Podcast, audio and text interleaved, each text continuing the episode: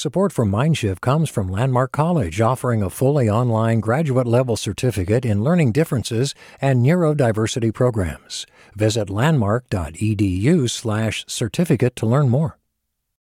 Hey, it's Avery Trufelman, host of Articles of Interest. And I've got to say, I've been a fan of KQED ever since I was a little kid and I would come out to San Francisco to visit my grandma. It was just what we'd always turn on every time we got in the car, every time we were making dinner and turning on the radio. It was always KQED.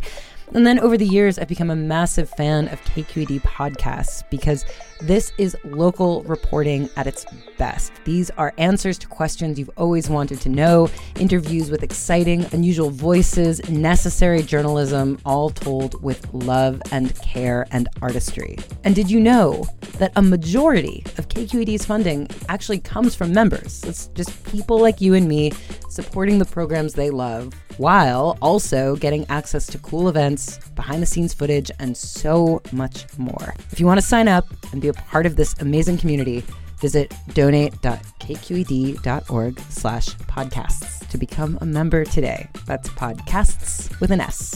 Thank you for listening and thank you for your support.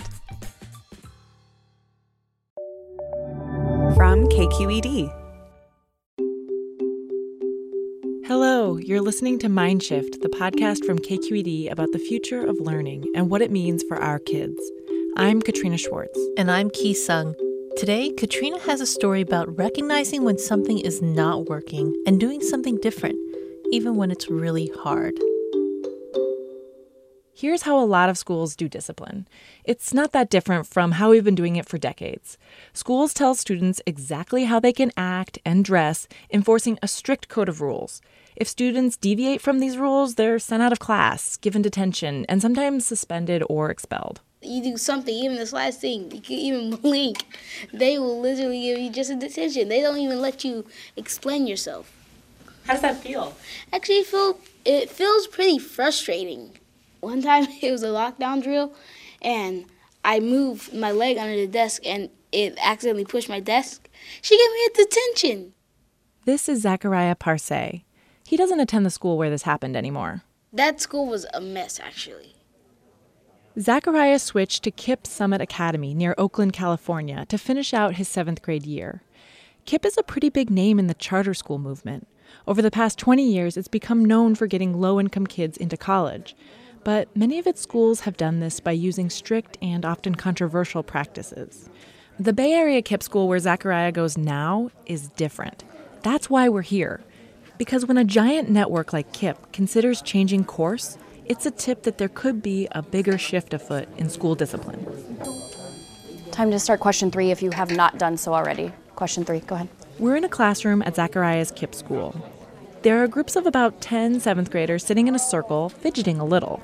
One student, Melissa Saturnino, has volunteered to lead the discussion, which is really brave. This is middle school, after all.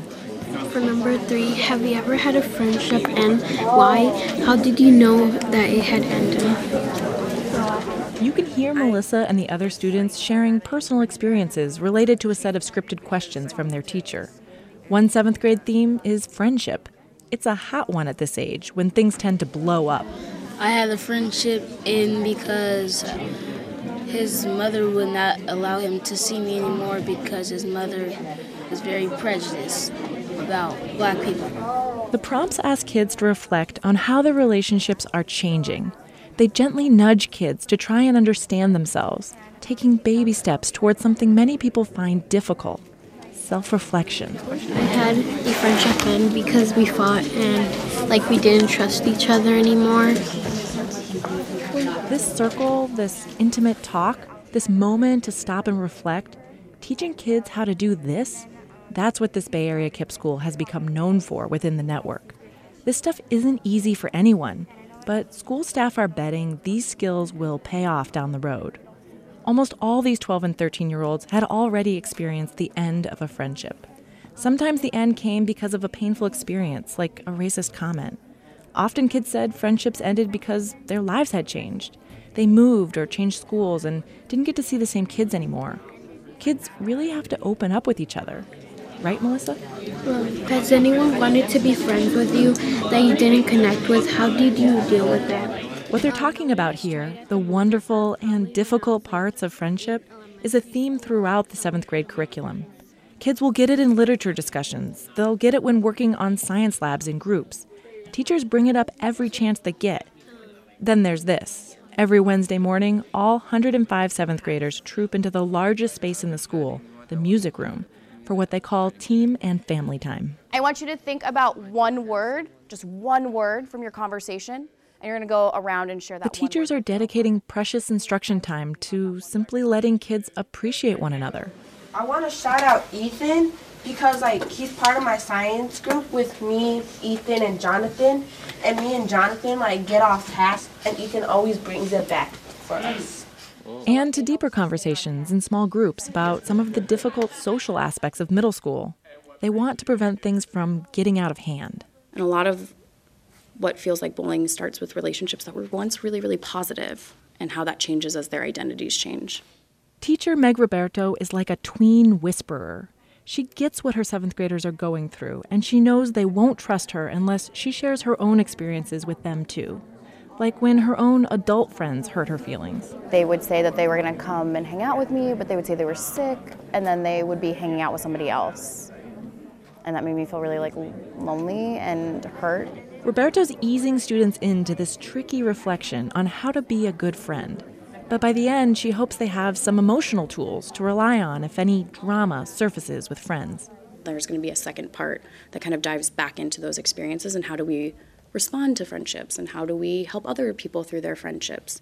You have to do this unreserved, messy stuff in circles or small groups to change the way kids and teachers relate to each other. Teachers at KIPP Summit have learned it doesn't work to start when there's a crisis going on. Kids need a foundation of emotional skills.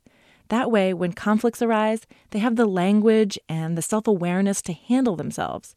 KIPP is rewarding a more nuanced kind of self control here, not just a child's ability to follow rules. Share a word, everybody snaps. Snapping, the classic KIPP way of expressing approval.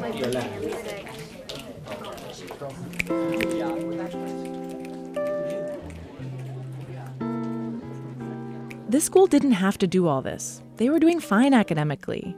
Families wanted to go to the school, but in the spirit of self reflection, school leaders here knew they could do better. I saw the same kids in detention every day, and I put them there, and it wasn't working. That's Director of School Culture for KIPP Bay Area, Rick Zappa. No relation to Frank Zappa.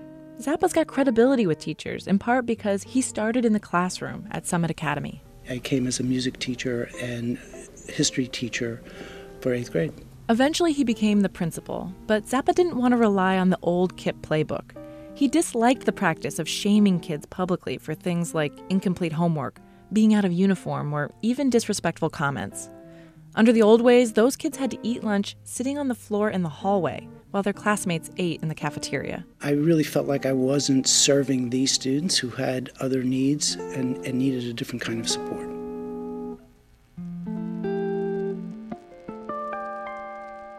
Over several years, Zappa began to push his staff to move away from rule based discipline to something based on relationships.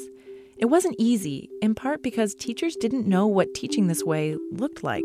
The way most of us grew up in education was that the teacher knew everything, the student knew nothing. The teacher gave directions, the student followed directions. The teacher talked, the student listened. What might have worked for Zappa's generation isn't working for this one. He needed to make students partners. If you respond to a student, you have to do A, B, and C because that's what it says in our rule book. That means nothing. But if you explain why we're doing that, it makes more sense and they can internalize it and, and reflect on their own behavior and, in essence, own their behavior. And that's the goal. No matter how much proactive culture building the adults in the building preach, there are still going to be conflicts, like this one. This kid always used to mess with me, let's say, and then I took it in my own hands to deal with it. This is Zachariah again. I hit him. I got almost got in a fight. Zachariah didn't want to fight all the time, and he could see the situation wasn't going to get any better. So he did something that might seem unlike a middle school boy. He convinced the other kid that they should go and ask a teacher for help together. I actually felt guilty I hit him, Right there, in the moment, the two boys went to find the teacher in charge of restorative practices. Each boy stated where he was coming from and why he acted the way he did. And then they came up with some solutions. But that wasn't the end of it.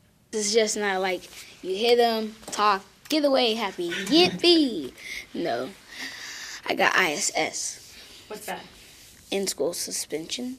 One of the biggest misperceptions about this less traditional form of discipline is that there aren't any consequences. You don't just do something and get away with it. You always have to have a consequence for something. It's not even so much about the consequence, it's the communication around the consequence. Rick Zappa has been working with KIPP schools across the country to make this change. He's one of many educators concerned that strict discipline isn't helping students build interpersonal skills. He believes self reflection is critical for all of us when confronted with difficult people or situations.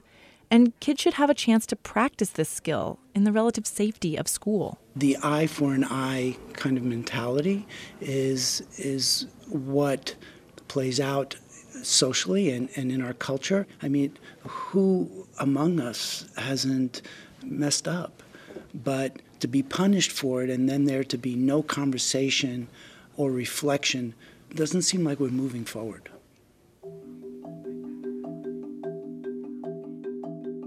KIPP Summit Academy has been using this restorative approach to discipline for seven years now.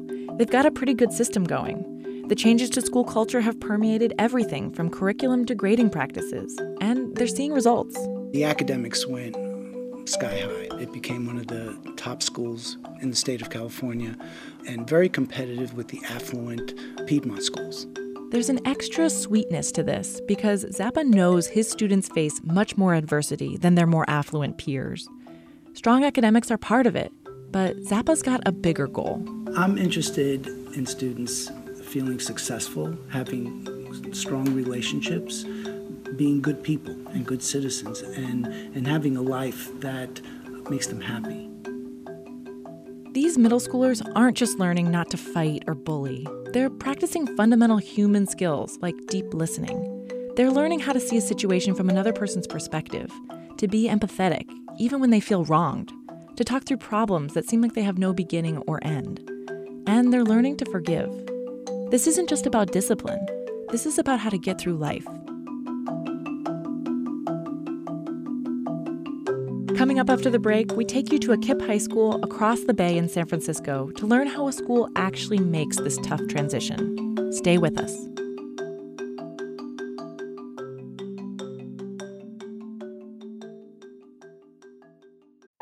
All over the country, We need to improve reading in Wisconsin. schools are changing the way they teach reading. I'm calling for a renewed focus on literacy. We have gotten this wrong in New York and all across the nation. And it's happening because of a podcast. I think your podcast has changed my life. And I'm going to share this podcast with everyone I meet. Sold a Story investigates how teaching kids to read went wrong. New episodes of Sold a Story are available now. Hey there, this is Brittany Luce from NPR's It's Been a Minute. KQED's podcasts like The Bay, Bay Curious, Mindshift, Right Nowish, and more all tell the stories of the Bay and beyond with reliable, human centered journalism. They aim to inspire, make you think, entertain, and expand your understanding of the place you call home. Here's how you can support podcasting at KQED. Showing your support is easy, and you can join Brittany in supporting KQED Podcast too at donate.kqed.org slash podcast. That's donate.kqed.org slash podcast.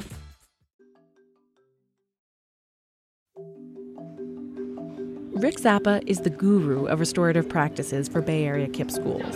I met up with him at KIPP San Francisco College Prep. It's a high school in the Bayview neighborhood, perched on top of one of the city's many hills. We're walking to a sophomore advisory meeting where students are sitting in a circle sharing the best and worst parts of their week. It sounds pretty mundane, but it's more important than you might think. I would say my low is I keep getting myself injured during practices. And then my high would be free food. And then I got like I guess the second highest on the algebra test. Second, you can do better.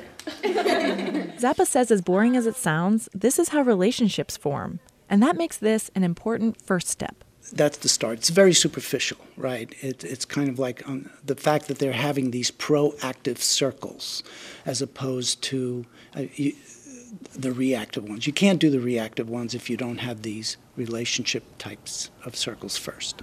It takes a lot to shift the mindsets of teachers and students who are used to a system of punishment and rewards. This, but like if 80% of us meet our goals, then I'll throw you guys a pizza party. Lily Pineda Martinez is dangling a pizza party in front of students. That's a big red flag for Zappa, who's observing from the back. When we're out in the hallway, he explains. Watching that circle and seeing, oh, okay, I see where all the, the spots are. Zappa can clearly see that Pineda Martinez cares a lot about her students. But when one student said his history class wasn't doing anything for Black History Month, she didn't probe any deeper. Zappa says that was a missed opportunity. And there was a lot of talk about rewards for good grades, for good test scores, for behaviors. When you threaten kids with grades, the message that you're sending are, are numerous. One is, I'm not smart enough, I'm not good enough. Other kids get to go, so I must be bad. I mean, uh, you internalize all of that. Zappa can see all the ways this advisory could be better, but he also empathizes with how difficult transitioning away from traditional discipline can be. He's been there. That's because they're in that early stage. The pressure to move the school beyond the first stage sits squarely on the shoulders of Dr. Savinia Woodyard, who helped open this school four years ago. She's taking over its principal this year. I am by far like the largest disciplinarian in this school, and like kids know for a fact if you are out of uniform, I'm going to call you on it. This school used to run on a strict merit and demerit system, and in some ways, it's been hard to let go of the old discipline structure. The life skills that have always been part of the KIPP playbook, like punctuality and dress code, are still enforced. But Woodyard and her staff are beginning to see that those things are nowhere near enough naturally as human beings we want to have an app like do something and then have an absolute resolution to it but that is not always the way that the that the real world works mm-hmm. and so we want to make sure that we are at least addre- giving our students the skills to address the problem so when kids make mistakes and they will how can teachers use those situations to build relationships instead of just doling out a punishment conflicts create emotionally charged powerful moments and that's exactly when students need to practice asking for help or seeking guidance from a mentor, devising a plan to correct course. These are chances to practice responding to the rough spots, which will help when it comes to surviving college, too. You have to come face to face with, with what happened and, and, and talk through it. It is an adult skill that, you know, can be really tough for some adults, but especially if you're 14 and 15 years old. She says often kids would rather take a detention than have these conversations. But we want to make sure that we're pushing that skill for our kids because that, that is an essential life skill. Woodyard didn't always feel this way. It took her a little time to come around the idea of restorative practices, largely because she likes things black and white, and the ambiguity of conflict resolution felt uncomfortable there's a little bit of gray. It is messy. It takes time. You might not always get to a resolution within one conversation. Um, sometimes you have to like revisit it. In the school's second year, Woodyard was still caught between traditional discipline and restorative practices when a situation with a student forced her hand. Two girls were consistently getting into conflict with one another, um, and it was just kind of it was escalating. Woodyard suggested I talk with one of the girls. Jermisha Robinson was struggling her sophomore year. Was there anything happening for you in your own life that kind of made you unhappy that year?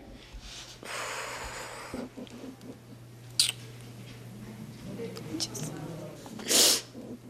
like, okay, my ninth grade year, like the end of ninth grade year, I lost my mom and my little brother.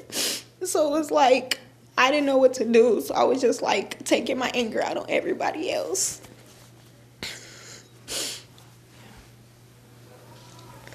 And uh, how are you doing with it now?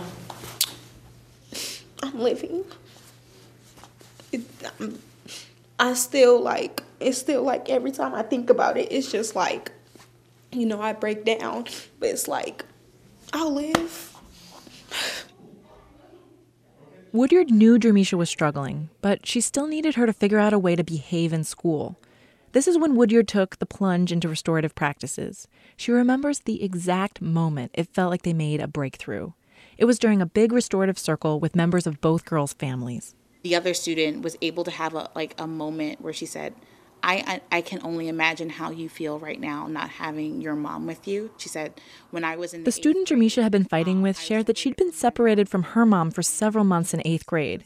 She remembered how lonely and sad that made her feel. So I feel for you, and I can understand how that might make you want to act out and make you be angry. And that shift, like everyone in the circle started crying. It just shifted everything. When I talked with Jermisha, she was a senior and says taking part in those circles helped her find ways to control her anger. I grew out of it. I knew, like, I know how to handle situations better than what I would have done in sophomore year, like fighting. And she says having an advisory where she can talk about her feelings helps too. Everything we say in that ad- advisory doesn't go out the room, so it's like I feel safe in there. More KIPP schools across the country are beginning to change their discipline policies. Outside Oakland, where Zappa kicked it off, he's cautioning these newcomers that getting all the pieces in place takes time.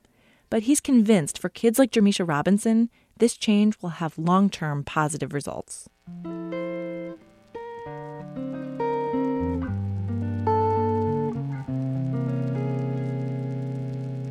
In a sense, the long term goals are really what's at stake here.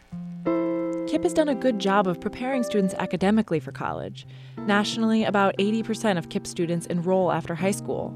But the network has also taken an honest look at what happens to their students once they get to college, and that picture is bleaker. Fewer than half KIPP grads who enroll in college earn a four year degree. That's far better than the national average for low income students, but the network is still trying to improve. KIPP graduates drop out for the same reasons that affect many first generation college students. We interviewed a lot of these students. Some of the things that they said was, you know, life happens. They, they don't know how to navigate Bursar. They go to small liberal arts colleges where kids don't look like them. Um, they feel isolated. Those are all reasons that we've heard. That's Rick Zappa again. And while it's hard to draw a direct correlation, this is where restorative practices could help.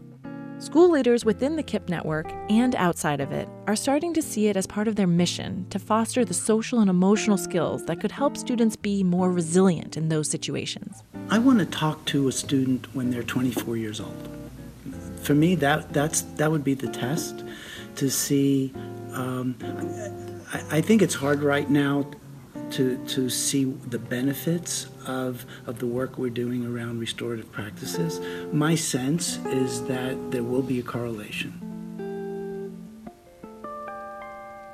The obstacles young people have to deal with are real adult issues, things many grown ups aren't good at either. Asking for help when you're struggling, managing your finances, weathering emotional storms, these are the tough parts of being human. But how much better could we all be at these things if we'd been practicing these skills when the stakes were lower, when we were kids? This is my opinion. Kids like Zachariah. Oh, yeah, he's got one last piece of advice for all the school leaders out there. I think every school should try it because KIPP tried it and it ended up turning the school in basically to a comfortable, calm, happy place.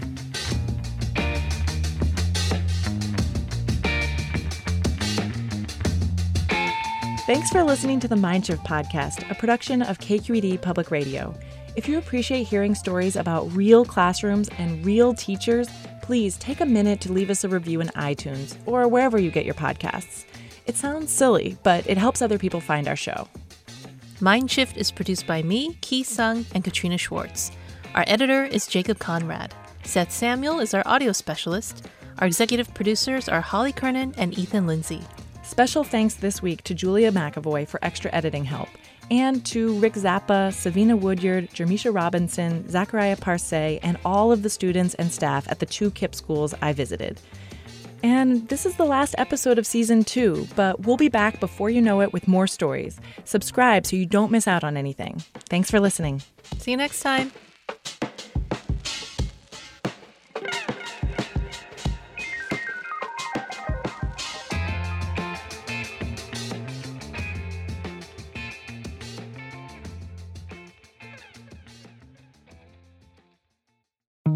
I'm Sasha Khokha, host of the California Report magazine.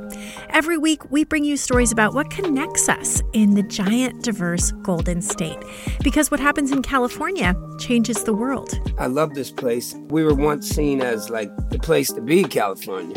the land of milk and honey. That's where you go to Sunshine State, but we just have challenges right now. KQED's California Report magazine. New episodes drop every Friday, wherever you get your podcasts. Hey, it's Glynn Washington from Snap Judgment. And if you love what you're hearing, and I know you love what you're hearing, please consider becoming a KQED member. You get special access to cool events, behind the scenes footage, and so much more. Plus, you'll sleep better at night knowing you did your part for the community you depend upon. It's in you. Please be in it. Visit donate.kqed.org slash podcasts to sign up now. That's podcast with an S. Thanks.